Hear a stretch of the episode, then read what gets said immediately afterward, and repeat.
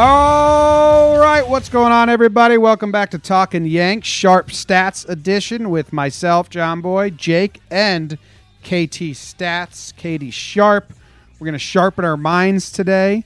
We're going to talk about the season as a whole because we have enough season has happened that this is the real thing. We are into, uh, we're getting into the dog days of summer.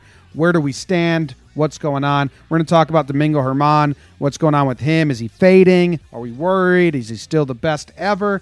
And we're going to talk about Jonathan Holder. And then we have uh, KT's stat of the week. I'm excited. You're excited. Jake's excited. Katie, you're excited. How's everyone doing? I'm doing great, guys. Yeah. How about that? Probably not as good as you. Uh, I probably did not have as good of a weekend as you guys. Um, after looking at some of your uh, your Instagram and and your wonderful Twitter feeds.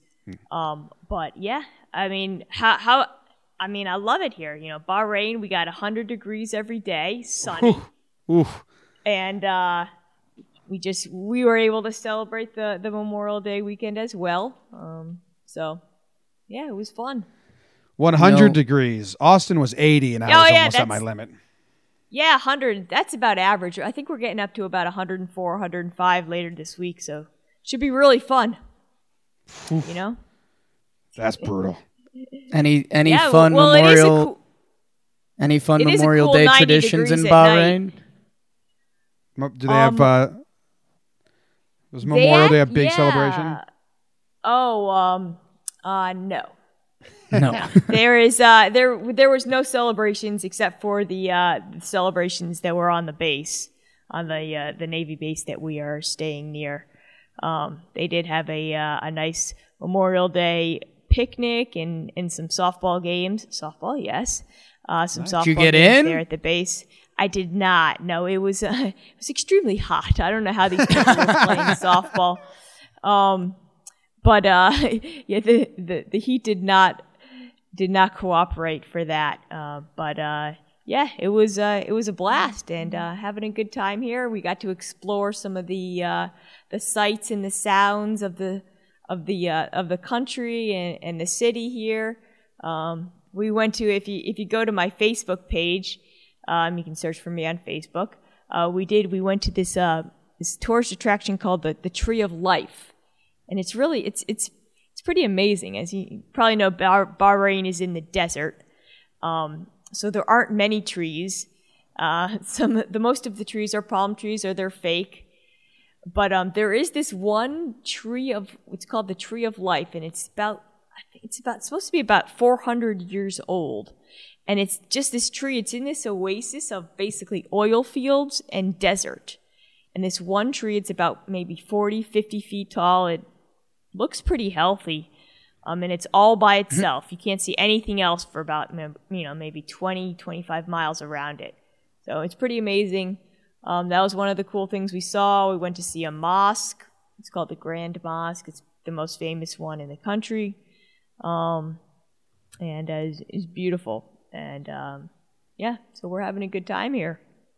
Nice. And uh, have you been able to? I know you're watching the Yankee games because you're tweeting and stuff, but how is the time change for you? For those that don't know, uh, Katie's watching the Yankees and, and tweeting and giving us all the, the excellent stats at 2 a.m., 3 a.m. Uh, that games start around 2 a.m., yes. Jeez. and um it's it's been tough i mean i'll just i plow through it and then just try and sleep you know sleep till noon um so yeah i'm i'm working on it so if i don't exactly answer you know people tweet me questions and stuff if i don't answer your questions you know and it's probably after the game it's probably because as soon as that final pitch goes off i try and shut off the computer as soon as possible um, Yeah. So I apologize, but you will get an answer probably uh, early in your morning, um, in the afternoon for me. Um, and uh, just pray that uh, pray that no games get uh, have rain delays or go for extra innings because you know then I'm gonna I think I might have to bail at that point. yeah, an extra inning win though that'll that'll shoot up your adrenaline, and then you're up all. Then you're you're not falling asleep Um, till 9 a.m. Well, I am uh, I am loving the melatonin right now. That's helping a lot. So Been been there, yeah. Jake's Jake's Yeah. coming down from his time in the sun, his bachelor party. He's Oh no He- no no no! Straight north, straight north. straight north right now. All right. Speaking of going straight north, the Yankees Yes. are leading the division, Katie. They are playing unreal baseball. We're a third of the way through, two months into a six month season. So it's real. We're getting into like, okay, like we thought the West Coast trip may have been flash in the pan of greatness. The West Coast trip has now continued to a homestand and a road trip and a lot of baseball. So where are we at with the Yankees right now? How excited should fans be about what we're seeing? I, I think fans should be absolutely thrilled with what we are seeing right now. Uh, I mean, the first stat that I'm just going to throw out there is our record 35 and 18. And if you guys want to know what our record was through 53 games last year, it was 35 and 18. Uh, so I think it, and obviously, you know, we always talk about, you know, look at the injuries, look at our roster, and we have the exact same record as we did last year. Um, and even better, I think this is an even better stat, is that since 1960, the only season they had a better record through 53 games than this 35 and 18 record was 1998 when it was uh, they won 40 of their first 53 which is pretty ridiculous.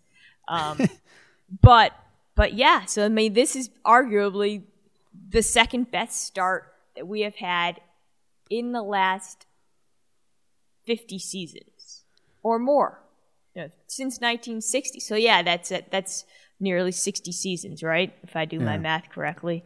It's a weird thing to wrap my brain around because you want to say, hey, despite the injuries, the Yanks are still having a really good season. Like that's what I want to tell the casual fans and like the people in my life, like, hey, Judge and Stanton, are like, yeah, but we're still playing really good without them out. And that doesn't do it justice. It's not like in spite of the Yankees being injured, they have a good they're doing pretty well. It's like, no, who cares about that? They're playing the best the Yankees have played since 1998. Like, Yeah, I mean they're not incredible. just hanging in there. They're not just Yeah. hanging in there and hanging on for dear life and kind of weathering the storm. uh, You know, like as you like to say, they're legitimately really good. Um, and uh, another thing that I did is I wanted to look at, you know, how this offense compared to uh, to last year's offense. And the numbers are really remarkable. I think you may have, some people may have seen me tweet this out a couple days ago. But if you look at overall offensive production this year compared to last year, and I like to use a stat, uh, WOBA, uh, weighted on base average, which we've talked about a lot on here. Basically, you know, catch all offensive stat, strikeouts, singles, doubles, triples. It, it weights all of those events more like they should be in the real world in terms of how uh, they contribute to runs scored. Uh, So last year's WOBA was 335. This year's WOBA, 334. And uh, which is I mean, and that's remarkable. That's I'm not even. I'm not going to go over. Yeah, I'm Yeah. you can go through the rosters of the different teams and the plate appearances um, and just you know kind of put your jaw back up uh, to normal height at that point uh, the profile is slightly different um, you know obviously there's a little bit less slugging percentage and a little bit and more uh, more on base percentage and more batting average which some fans like to see um, but essentially the overall results have been the same um, another thing that that fans probably like to see is that they actually have been less dependent on the home run. Uh, last year, they ranked first in the league with a, with 51% of their uh, runs scored via home run. Right now, they're at 47%, which is 11th in the league. I, And s- um, I- I saw somewhere. I don't know if you have this in front of you, so I don't mean to put you on the spot. But I saw somewhere that yeah, th- this team, like the the runs scored via home run, is less, but they are on the same pace home run wise as last year at this point. It's it's well, it's there's a couple different ways. I, I tweeted out that they have the same rate of home runs hit per plate Okay. appearance because Okay. they have less plate appearances at this point. They actually have fewer total home runs, like the raw number of home runs. Oh, is- okay, is okay. slightly less by about three or four. so essentially the same. Um, but yes, they are have scored fewer runs via home run, um, and they've actually scored more runs per game this year than they did last year. Um, it's they're at 5.37 per game compared to 5.25 uh, per game last year. Uh, so that's, and I think you know, obviously the one difference that we we look at a lot is that they are much better this year in runners in scoring position. Um, and when you slice it, batting average, on base percentage, um, I think even slugging percentage, they are doing a much better job of that. Um, uh, the the caveat to that is that you know their overall slugging percentage and is not as high. Uh, so you know that's why last year's team was able to score so many runs uh, because of the uh, the differences in um, the runners in scoring position uh, numbers. Yeah, I have a quick so- fun fact about home runs. I'm looking at the Oh, baseball it. reference. Yeah. So last year they had 19 different players hit a home run for them over the course of the whole season. September call-ups, Shane Robinson show, he got one. 19 different players hit a home run. Jake, guess how many players so far this season, we're a third of the way, have hit a home run for the Yankees? 19. 17. and that and that includes zero from Andujar and zero from Stanton. Uh, Stanton should get one eventually, but yeah, we're at 17 already, and we have some fun names. Greg Bird has one opening day. Mike Ford, Kendrys Morales, and Troy Tulowitzki all have one home run for the Yankees so far. It's kind of cool. It's That's a spread fun, out. That's a fun fact to. Uh, we got to monitor that. That's going to be a one one to track. I wonder what the record is for most players on a team to hit a home run in a season, because we will break 19, which we had last year. Because I mean, people are going to run in, run into them, right? Like uh, Higgy will probably run into one at some point down the line. Stanton's going to get one, and we'll probably trade for someone. And we might. We I want to find out that record. I'll do some digging. What else Well, do you you? know what? I can actually dig that number up in about 14 seconds. if you Wow. really want. Didi, Didi Gregorius The might da- catch one Start this the year. countdown. Yeah, Didi Start might the get one. countdown. All right. The old 14 second countdown brought to you by Talking Yanks. Three, two, one. Katie. Hold on, my br- I, I sped that I'm in up. I sped Bahrain. that up. I'm in Bahrain. The, the Yeah, internet that- isn't so good in Ah. Bahrain. Hold on. Jake's Jake's 14 I'm just second kidding. I get- countdown. I just got it. So if you're looking for the major league record for the number of players on a team with at least one home run, that would be 25. Ooh, okay. Uh, and uh, not so many good teams on this list of 25. It would be the uh, last year's uh, San Francisco Giants. Oh no, 2017 San Francisco Giants, okay. sort of a forgettable team. Um, the 2016 Mets, yeah. Uh, The 2011 Diamondbacks, don't really remember them so much, and the 2001 Rockies. Yeah, so not teams So- you would think. No. I guess you you want the more. Yankees you want record. Oh yes, and the Yankees record. Um, yeah, this is this was a forgettable, the most forgettable Yankee team probably of of our um, in recent memory. The 2013 Yankees Wow. with 23. So I guess that's the interesting. That's the interesting thing when you have a lot of players hit a home run. That means you're using a lot of players, which means you don't have a solid core. U- usually young guys or you're replacing guys who aren't performing instead of just putting an all-star team on the injured list. Yeah, and just since we're Wow. here, just since we're here, I will let you know every player on the 2013 Yankees that had less than five home runs. Are you ready? Here we go. Chris Stewart, Eduardo Nunez, Jayson Nix, Mark Teixeira got injured. Francisco Cervelli, Brennan Boesch, he played a lot. David Adams, he screwed up the Cliff Lee trade. Kevin Youkilis, Austin Romine had one in 2013. He's been around a while, huh? You forget that. Yeah. Zoilo Almonte, what a fun name. Derek Jeter had one. Brendan Ryan had one, and Ben Francisco had one. So we got to beat that while being very good. That's that's why proves how weird this season is for the Yankees. We have a lot of guys contributing, that are stepping up. Mike Ford, Kendrys Morales, and usually that would mean you're not playing good baseball. Well, we just we kind of just found that out. But for I think that the Yankees have a chance to beat their all-time record of amount of players. Like we said, we're at 17 already. Stanton, Didi, they'll get some. Higgy, and maybe a So- trade, some more call-ups. I think we're going to do it. 23 is the number. Now, and speaking of uh, beating, is speaking of playing good baseball. The other thing I want to bring up compared to last year, um, as we do this uh, Memorial Day checkup, reality check, is that hey, the Yankees are actually beating bad teams this year. Shocking, right? This was the biggest complaint from last year. Well, here are the numbers, you know, to sort of wet your whistle. The Yankees this year have a 722 win percentage against uh, teams that are uh, 500 or worse, and that's fourth best in the league. Last year, that win percentage was 648. That's Yeah. a pretty big difference. They're It's, also Sorry, I, I really think that's a mentality change from the coaching staff. Like Boone was very public. Yeah. I'm not going to Good. chase wins every day. It was relaxed vibe. I think that uh, I think the fans were right last year, and I think that Cashman and Boone and Co. took a look in the mirror and said, "Yes, okay, we need to be much more aggressive every single day."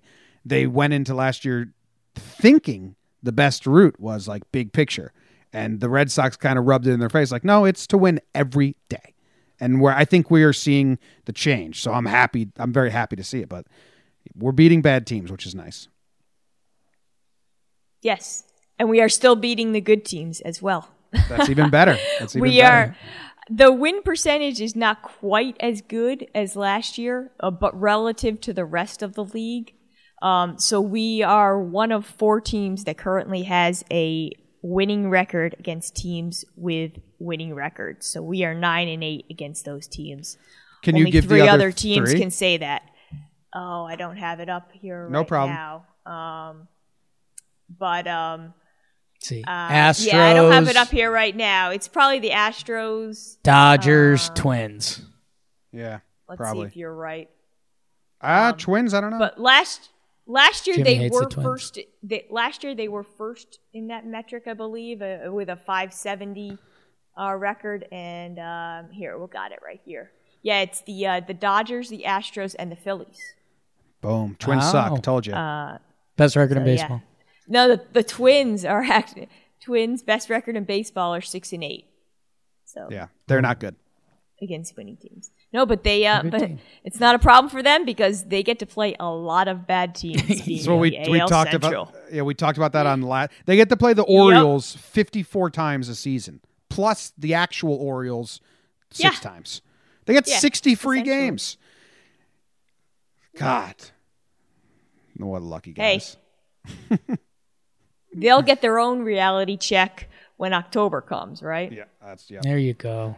All right. We'll see. Any anything else on the uh, the team as a whole at this point? A third of the way through. Uh, that was what I had. I don't know what you guys um, have observed or, or what you're thinking.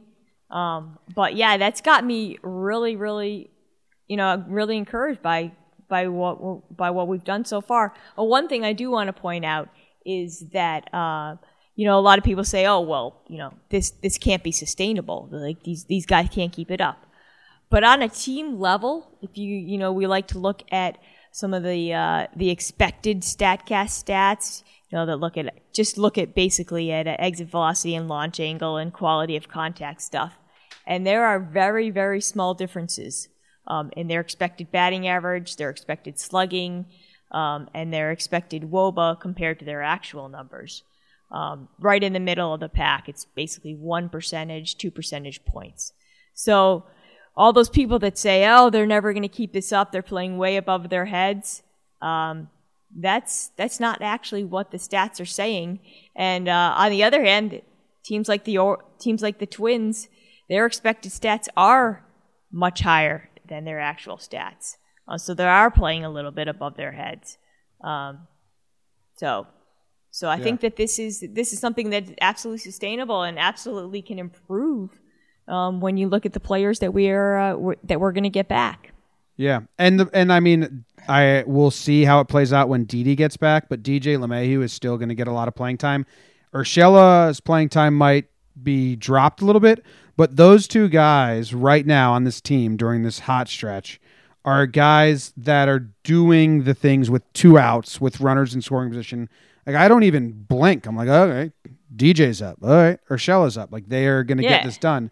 I mean, with two strikes, with two strikes, DJ Urshela this season is a 301 hitter with a 354 on base percentage. With two strikes, that's not that common. Usually, with two strikes, people are bad because they have. Two Oh yeah, strikes on them. I, I think I've tweeted out the fact that he is one of the best in the league. Yeah. And and, uh, and with two strikes. DJ LeMahieu has a 275 on base percentage with a 337 OBP right now, which again for two strikes is pretty good. So these guys, they're not go like they're not going. Cameron Maybin might miss time, uh, but DJ, I think Urshela and DJ are going to be around. They're going to be getting at bats. Gleyber's going off, so like, uh, there's not that many people And- leaving. that that and that's one good thing I want to I want to point out is that people a lot of people are saying, oh well, when Judge and Stanton and, and those guys come back, uh, our runners in scoring position is just going to plummet, and we're just going to be hit going for the long ball, and that is absolutely not true because what it's going to be the best of both worlds because we are going to get these guys that can you know change the game with one swing, but we are also going to have the guys like DJ and Urshela in the lineup that are you know more of the, the contact hitters and, and putting the ball in play and, and hitting hitting with runners in scoring position. Those guys are still going to get their at bats. Uh, people people forget that. So I think that this is sort of the best of both worlds that we're going to have once we do get a fully healthy squad. Yeah.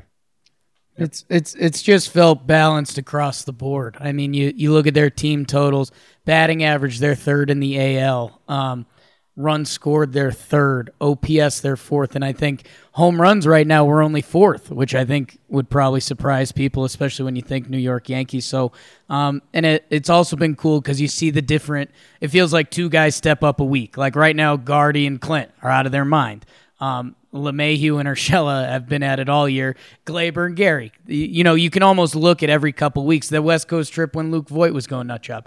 So so that's been pretty fun from the offensive level and I, I think it is funny that we're now we're living in fear about when our better players come back what's that going to look like we'll figure it out and we'll make it work but the other part of this team that has been balanced, Katie, has been the pitching. Um, the pitching is currently fourth in the AL, a 3.79 ERA. Um, a chunk of that is the bullpen being lights out. A chunk of that for a while, Katie, was Domingo Germán, who we've seen kind of have his first hiccup this season.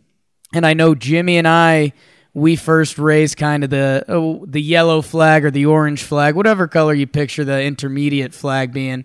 Um, first, it started with uh, innings. Um, Domingo Germán having only pitched uh, 123 innings, I think is his career high. I want to say that was 2014. And I mean, we're talking 2019 now. So that was five years of not pitching over 120 innings, which I, that flag is actually more orange than yellow, I think. And it's it was starting to pre get close to Tommy. John. Pre Tommy John with those numbers as well. Right. And then um and then Katie we see he has uh, I don't know if you want to call it a hiccup or or maybe he's just bad against the Royals. A couple giving up 6 home runs to the Royals this year. But he gives up 4 home runs his last start, 7 earned runs and he he hasn't been as sharp as he's been lately. What uh from one sharp to another, what can you tell us about that? Oh, Jake, that was a tremendous segue. Thanks, Katie. Wow. Needed it. Needed it. Needed that on this hungover Tuesday. Yeah. Um, yeah. Uh, pe- a lot of people will say, "Oh, well, you know, you know, he had one blip, he had one bad game." But actually, if you kind of look back a little bit further, he's been shaky in three of his last four starts. Um, that's dating back to the May 10th game that he had at Tampa Bay. Um, and that's when the real, what I see as the real regression has, the real regression started when you, you compare his last four games versus his first seven games that he had. Um, and the biggest thing that jumps out to me, and, and we also, we saw it on Sunday, was the home run. And in his first seven starts or his first seven games, actually, it included one relief appearance that we're just going to kind of throw in there. Um, he gave up two home runs, and that was in 38, 38 and a third innings pitched. In his last four games, and that is starting with that May 10th game when he gave up two home runs, he's allowed seven in the last four games. So that home run regression is sort of the, the biggest factor. Um, I think that has bit him hardest um, so far. And you knew, you kind of knew it was going to happen. Allowing two home runs in 38 innings is that's that's not a sustainable rate, even for a guy like uh you know like a Jacob Degrom or a, or a Clayton Kershaw or somebody like that. That's not something that's going to be sustainable. Um, but that wasn't the only thing that you could say was sort of a a troubling sign, a sign of a sign of uh, you know regression coming up um, from his first seven games. Um, you know he was fantastic in his first seven games. He had that two point three three five ERA, which was I believe one of the top five in the in the AL. Um, you know all of his other kind of stats, the the batting average, the on base percentage allowed, the slugging percentage allowed, those were top 10 marks in the American League at that point. Um, but there was there was a lot of warning signs uh, when you kind of looked at some of his what we like to call uh, you know maybe those lucky stats or or those expected or those um, you know kind of regression regression prone stats his BABIP, his batting average on ba- bar- balls in play in those first uh, seven games, 204, um, which is remarkable. As it was the fourth lowest in the league. His homer to fly ball ratio, which I which I mentioned slight sort of before, it was 5.1 percent. That was seventh lowest in the league. Um, and uh, like I said, his ERA was actually 11th best in the majors at that point. Uh, so all those numbers were fantastic, but they screamed, they absolutely screamed regression. Um, and the StatCast numbers backed it up as well. Uh, we like to, like as I've mentioned before, you know, you look at sort of way, one way to look at regression is to look at uh, the difference in the expected stats versus the actual stats, with those expected stats really representing uh, the quality of the contact that he had given up the expected his expected woba versus his actual woba the difference there ranked fourth i guess highest or lowest. It had the fourth largest difference um, in the majors at that point. and uh, his expected the difference in his expected slugging versus his actual slugging was ninth. So those numbers wow. You know you knew that some sort of uh, some sort of um, you know kind of getting back to normal was going to happen to him, and it and it and it did happen in that May 10th game, I think, um, when he he just sort of he he had those first couple bad home run, you know, first couple bad games with a lot of home runs, and he kind of get got hit hard again, and we've seen it now. In these last four games, a 5.32 ERA, an OPS of 859, and a more normal batting average on balls in play of 295. So those are the numbers, and I think we've all seen, you know, kind of him really, you know, kind of just be a bit more labored on the mound. He doesn't have that confidence anymore. Um, once you saw him give up a bunch of hits in a row, um, he wasn't able to to sort of to stop the bleeding. And I think you know that's been sort of one of the biggest, just in terms of the eye test that I've seen over yeah. these last uh, last four games. I've got some eye test and simple stats uh, thoughts on Germán. So last year, he gave up 15 home runs, and four of them came on the first or second pitch of the at bat. This year, he's given up nine home runs, and six of them have come on the first or second pitch. Now, last year, he was wild and didn't have great control. This year, in his first seven starts, as Boone likes to say, he was filling up the zone with all his pitches. So I think because that scouting report changed, we have teams like the Royals saying swing big and swing early because he's giving you strikes. So he's got a lot of first pitch home runs, second pitch home runs. Also, the list of names that have hit home runs off him aren't that impressive. Have you seen that? It's it's Jorge yeah. Soler twice, Hunter Dozier, Ryan O'Hearn, Martin Maldonado, Stevie Wilkerson. Austin Meadows is an impressive name, and Ji-Man Choi can hit one, but he's not like a 30 home run guy, you know? So I think it's these guys that Germán's trying to throw, like, get me over first, second pitches to get ahead in the count. And he's not expecting them to swing big, so he's not being as careful, and they're just swinging big right away. Well, that actually you can that actually backs up with the stats because I kind of was I was really curious about you know how this regression could hit him so hard and so quickly. So I sort of looked at some of his pitches, and the good news is that his curveball is is still excellent. His curveball mm-hmm. is still electric. It's still getting a ton of whiffs, the same number of whiffs. Um, you know, a slightly higher batting average and slugging percentage allowed. Um, and uh, but it, has been fantastic, and and that's you know his put away pitch, his his his his get me out pitch. The problem is that he hasn't been able to get he hasn't been able to use that pitch as much because his fastball and his changeup are getting absolutely hammered. And those are the pitches that you know he often first starts off guys with, you mm-hmm. know, trying to get that strike one. Um, and I just I got to throw these these numbers out here. Opponents against his fastball in the uh, in his last four games are hitting 389 with a 778 slugging percentage. Against his changeup, it's a 313 batting average with a 750 slugging percentage. Those both those numbers were both sub 200s in his first seven games. Yeah. Um, and the differences, and so I, I, had to dig further. You know me, you know, like I'm an idiot, but um, I had to dig further, and what I saw is that uh, it's it's the number one rule in baseball, right? Location, location, location. He was he was basically tossing a ton of in his last four games. He's been tossing a ton of hanging changeups. So a 50% increase in the rate of uh, changeups that he's thrown, base in right in the heart of the zone.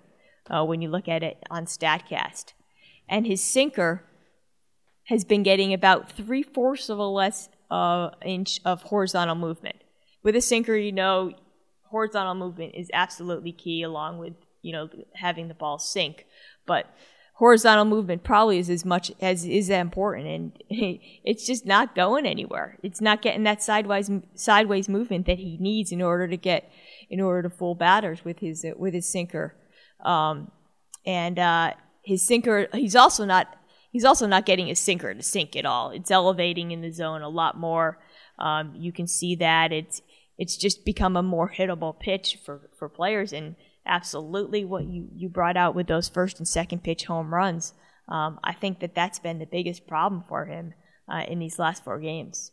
Yeah, we'll see. Hopefully, I mean, I think. I mean, I, I'm not looking at this and thinking it's damning. Like, oh, he's not going to be who he is. I think, I think he turned the corner pretty solidly, and this is the first bump in the new road he's on, and he just has to figure this out. Like I'm not, I'm not too worried about Germán. but it is interesting because he started, he came out like a rocket, and now he's kind of slowed down a little bit. Jake, you're a big yeah, Germán what, guy. What Are in, you worried? No, wor- worry's not the word, and I, I, I guess what I want to send back is this almost seems like a natural progression. Like we saw Domingo Germán take a step and kind of take a leap forward, and then we saw it kind of catching up a little bit.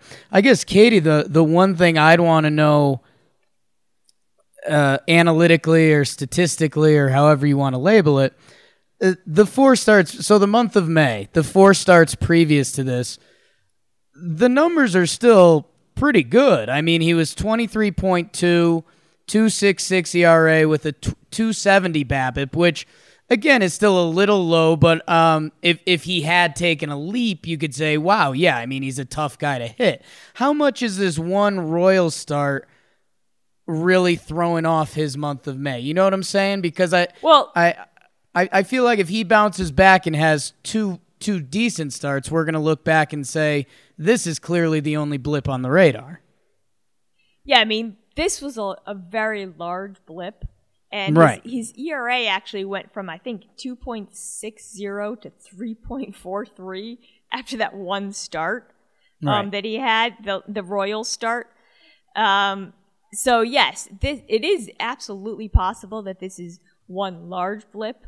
But it is worth noting that he did have a couple smaller, you know, medium sized blips um, in those other three games that I'm, or in two of the other three games that I mentioned during this four game stretch. Whereas he really had been so consistent during the first seven games. I mean, that was one of the things that I think was most encouraging about those first seven games is that was his consistency um, and his ability to to limit damage, even if he did maybe put a couple runners on base.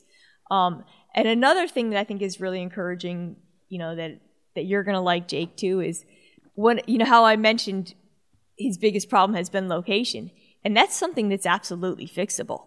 Unless he's, you know, unless he's hurting, unless he's injured, unless some there's been some sweeping mechanical differences, which I haven't seen. Um, you know, he's location is something that is absolutely fixable, and uh, and uh, so I think that you know he just needs to get to work on that. And if if if the pitching coaches and the others, you know, kind of see this as well, I think that's something that can absolutely happen um, and that he can work on it. And it's going to be a challenge to him because, like you said, this is sort of his first big, big downturn of the season. Um, but I'm I'm really curious to see how how he responds uh, over his next start. Yeah, and I, I I just think the other thing that I, I guess would technically be the other side of the coin, and what my bigger what to watch for thing with Domingo would be Domingo has really faced a who's who of bad teams. Uh, you keep mentioning those first seven starts Detroit, Baltimore, White Sox, Royals, Angels, Giants. Oh, my um, God. Yeah. And then there's so many bad in, teams.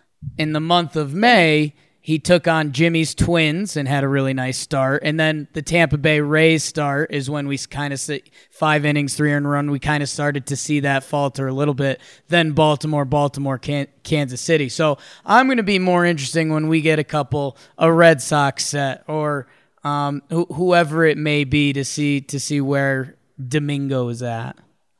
He will face the Red Sox on Thursday, I believe, or Friday. Look at that, or Friday. Uh, yeah.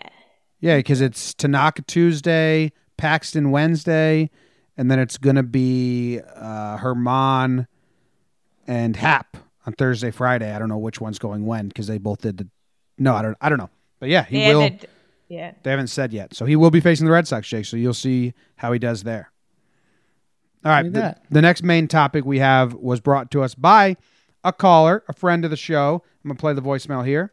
Hey guys, Andrew from Mel's Kitchen calling after the Baltimore series. Jonathan Holder's ERA is close to five, but he still has uh, very good peripherals, and uh, I can guarantee you that he will have a three and a half ERA or better by the end of the year. It's not going to regress fully because just because you have bad luck doesn't mean you're going to have good luck, et cetera, et cetera. And I also wanted to ask Katie Sharp. Uh, uh, does she see that same uh, positive regression, whether it's his uh, left on base percentage, his soft contact, his slightly higher BABIP, etc.? Uh, yeah, your thoughts. Okay, I want to talk about Holder because I think it's an interesting thing because I think it's I like analytics and I embrace them up to a point, and we're getting to a point with Holder where I've almost reached my limit because I know that, and you can tell us more that some of those stats are good but I think he leads the league in meltdowns, which is a stat you told us about relievers. And I also, I feel like, and uh, I'll give do, give this to you, Katie, is that the analytics and the expected stats just see all ground balls as great. They should be outs. They'll most likely won't find holes. Fact of the matter is, a lot of games include base hits that are ground ball hits. So we can't just rule all ground ball hits as like unlucky. Like there are such things as good ground ball hits, and I feel like just because Holder gives those up doesn't mean he's unlucky. Does that make sense? I don't know. Um, sort of. Uh, I'm gonna address a couple things here. Yeah, no, I, th- I threw a lot at you. the lamb I'm not eggs. sure about that ground. I'm not sure about that ground ball thing, but um, the first thing I do want to mention is that yes, he does league lead the league in shutdown in uh, excuse me in meltdowns which um, if you guys don't know it's a fangraph stat it's excellent I, I, think it's a really good way a good way to evaluate relievers um, and what it means is that during the reliever's appearance he reduced his team's chances of winning by 6% or more um, and that's using the win probability stat which you guys are probably familiar with, hopefully. Um, on the contrary, there's also these things called shutdowns, which means that the reliever increased his team's winning percent w- chance of winning the game by six percent uh, when he was in the game. So one thing I do do want to mention about that about leading the league in meltdowns is that five of those nine meltdowns came in the first seven games of the season for him. Okay. Um, and he's had four. He does. He has had four, but in the past fourteen games. And to go along with that, he's had six. I think it's five or six uh, shutdowns. Shutdowns um, in those last fourteen games, which is a much better ratio um, than than the one in uh, during his first seven games, which was I believe it was uh, like I said five mel- five meltdowns and he had one shutdown in that in that span. So I think that a lot of the, that is baked into those first seven games. And as Jake had mentioned, I think Jake mentioned this stat before that the magical date that we're looking at is that April 22nd game, um, in, in which uh, he faced, uh, let me bring it up, he faced the Royals and he, um, or no, the April 22nd game was the, was the Angels. So his first seven games was through April 20th. And in that time, he was he was pretty horrible. Um, I have the numbers here. It was a six five five ERA in those seven games over eleven appearances, and an eight three three OPS, uh, which is not very good. And he blew a save. Um, I think he may have been. Uh, yeah, he was only credited with one blown save, but as I said before, five meltdowns, which are essentially really bad appearances for for a relief pitcher. Um, and then since then, in his uh, his next 14 games, which is sort of this current run he's been going on since April 22nd, it's a much more respectable, I think, 3.68 ERA, um, and that doesn't do it do it justice. He's his his batting line is actually pretty pretty spectacular. It's a 176 batting average allowed, a 276 OPS, and a 196 slugging percentage. So only one extra base hit given up in these last 14 games, and that's over about 14 innings, 14 and two thirds innings. Um, so I think that really speaks to how much better he is over this time.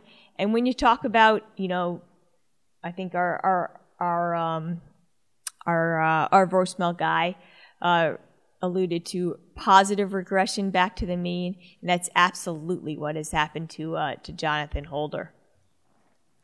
So my problem is then I just think he's mismanaged. Like I don't think he should be put out for a second inning of work. Two games, his last two appearances.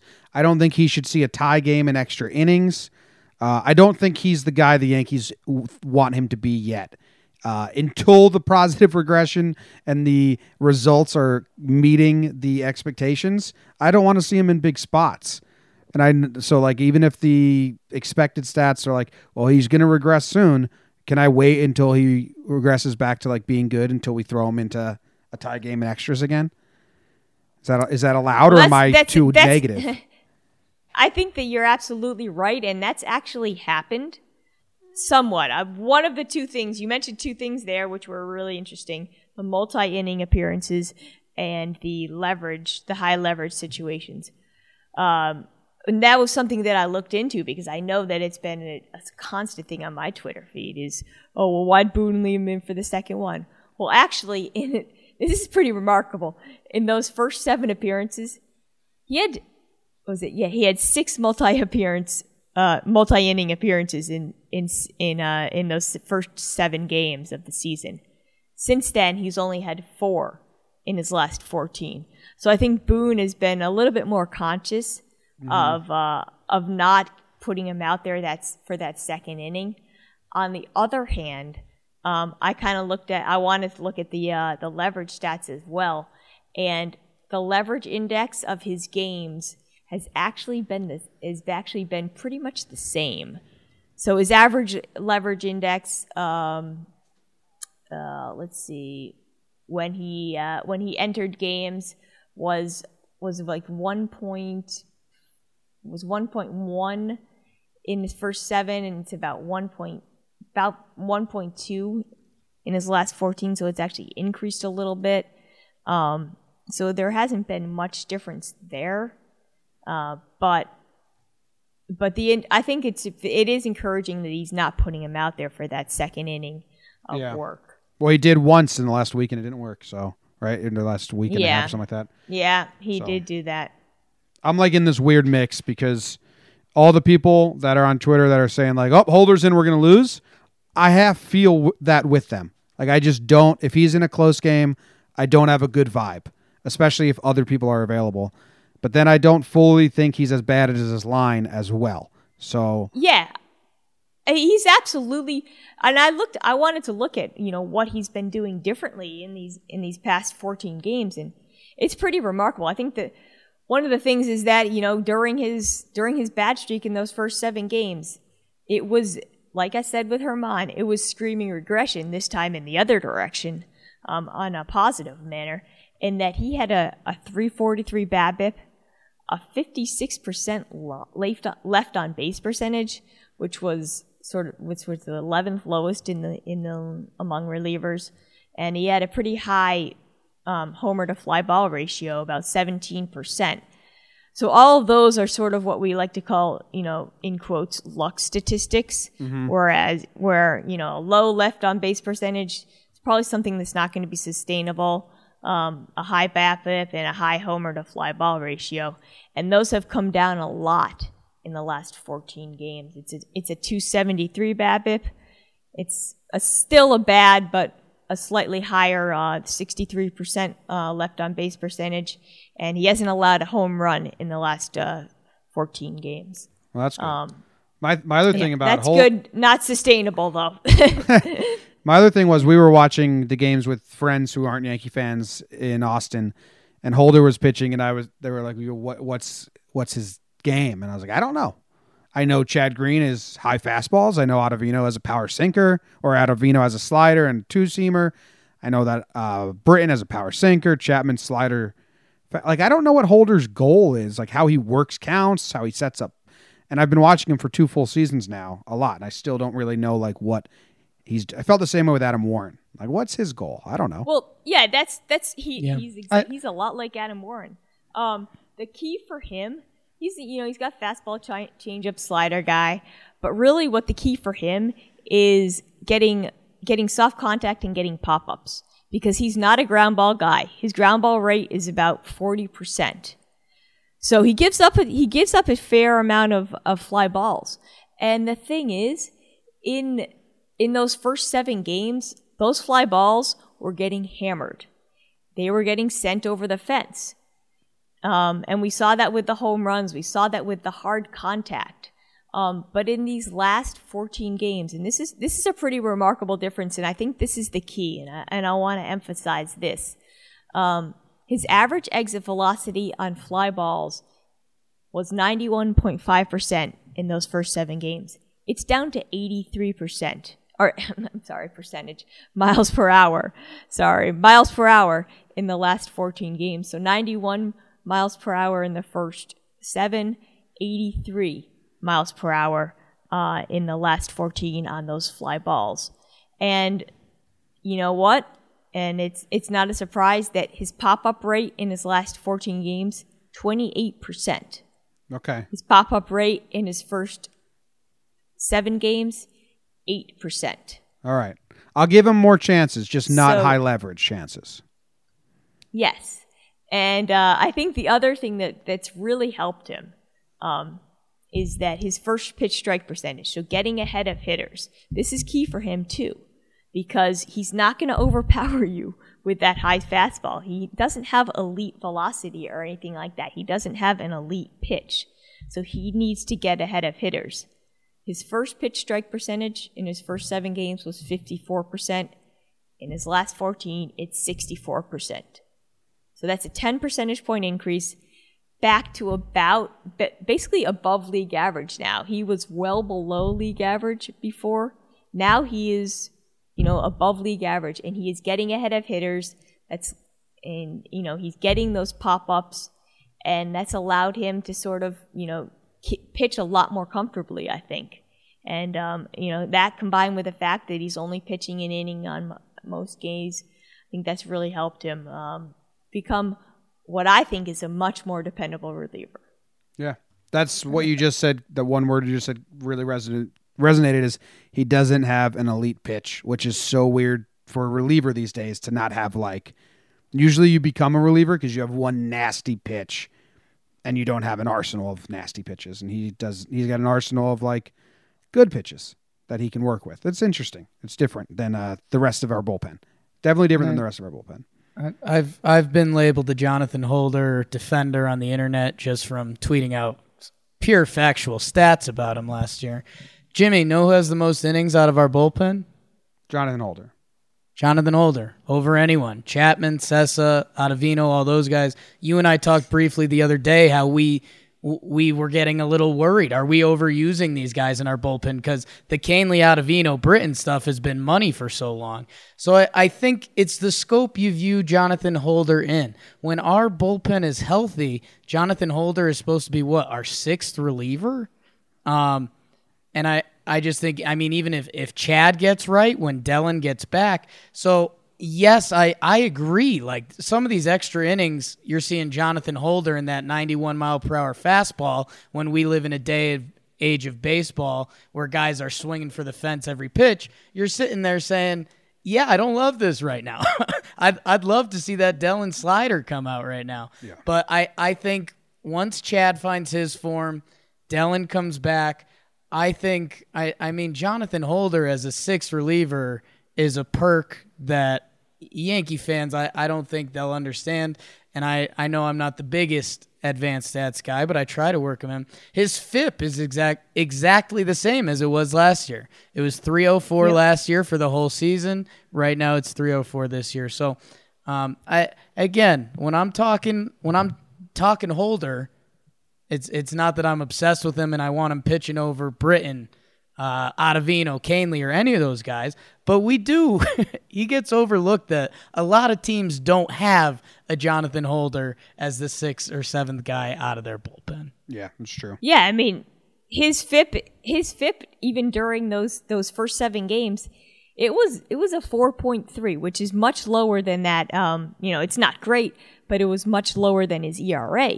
So you knew that there was there was still he was still doing a, some good things during those first seven games.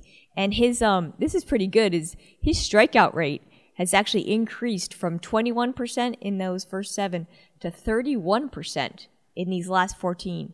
So 31% strikeout rate from your sixth or seventh best reliever, um, and combine that with all the with all the uh, the pop ups that he's getting, that's that's a pretty good pitcher, in Yeah. my opinion. That's cool. All right, that uh that winds down our main segment. So we are bringing something new to the table, and it is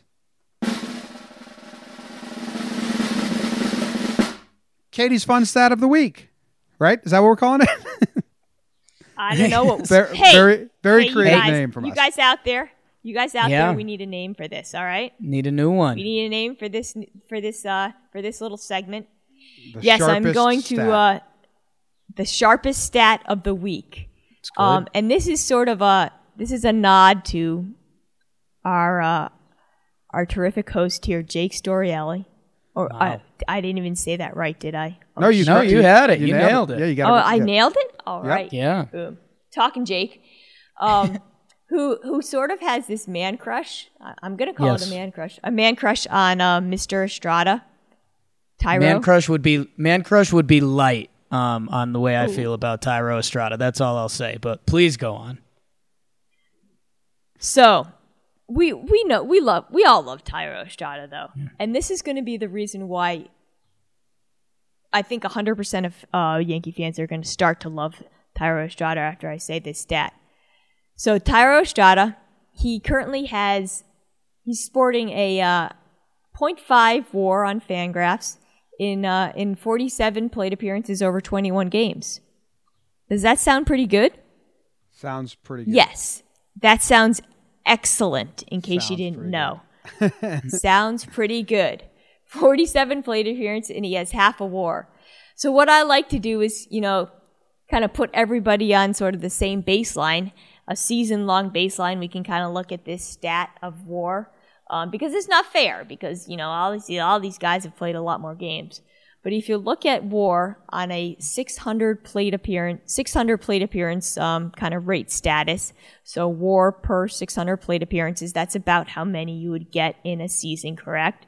So a guy like Mike Trout, you know, he's got 11 WAR per 600 plate appearances or something like that. Um, Thairo Estrada not as good as Mike Trout, but he does have his when you look at his WAR on a 600 plate appearance um, rate basis, he is on track for 6.4 WAR per 600 plate appearances, which just happens to be the best on the team on the Yankees. He is on pace. You know, if you kind of set everybody the same baseline, his WAR is the highest on the Yankees. There you go, Jake. He is the most valuable Yankee on the team right now. Per plate appearance. But yes, that is crazy. Per plate appearance. Per, that is- PPA. Asterisk If- PPA. If if Boone had been smart enough to have him on the roster at the beginning of the season, if he had been smart enough to put him as a regular for the entire season, no, I'm just kidding there. But did, um, he, did he even have a good spring? Oh, Like, I don't. You know what I don't mean? know. Like what? Did what he- is going what- on with him? it's crazy. Was he even doing well in Double A, Jake, or in Triple A? He's the best to ever do it, so I'd guess yes. Um, He might be. I he think might be he had a sur- solid spring. He he was he was getting some love. He was uh I mean he wasn't doing this. he was he was hitting 273 um in 10 games in AAA. But uh yeah I I, I mean Katie just summed it up. It that the the young prince Thairo Strada it's not smoke and mirrors. Like the guy looks like he can be good, but he's probably not Mike Trout, which I'm not gonna. Actually, I'm gonna take that back. I don't know, but no, he's not. But uh, I I think it per plate appearance. If you had, I mean, think about the trivia question that would have been. I mean, That's coming into this season. Who who do you think is going to lead the Yankees in highest WAR per plate appearance? When would Thairo Estrada have been guessed? Um, Fiftieth. No, I mean as many. He would have been the last to be guessed out of all the possible hitters on the forty man. So I'm gonna say like twenty sixth. I think you had the pitchers too, because maybe you think it's like fluky, like if Oh, one yeah, of them yeah, hits yeah. a home run in interleague play. Yeah, yeah, Um, yeah. so So he's pretty low on the guest list. You're right. Crazy. Well, we'll end it right there on a fun note. Yankees are winning. Germán, little blip. We're not that worried. Holder, we should hold out some faith for. Ooh, And Thairo Estrada, the young prince, is the MVP of all of baseball. So there you go. Thank you very much, Katie, for uh, including us in all the insight you have in the game, making us smarter fans. Jake, you suck. And that about ends the show. Any last words? Let's, Let's go, go Yanks. Yankees. Go Yanks. Yes. Tell them, Grams. Go Yankees.